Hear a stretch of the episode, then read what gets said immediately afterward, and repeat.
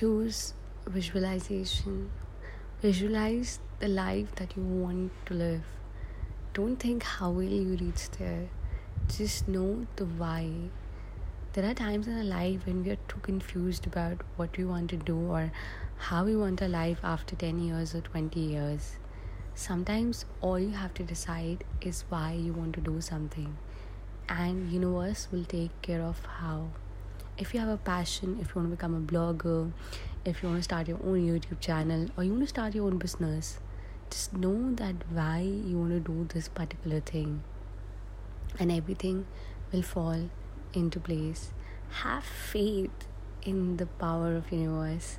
There are some things which are beyond your control. There are some things which happen because of grace and a little bit a pinch of magic himself. I love you.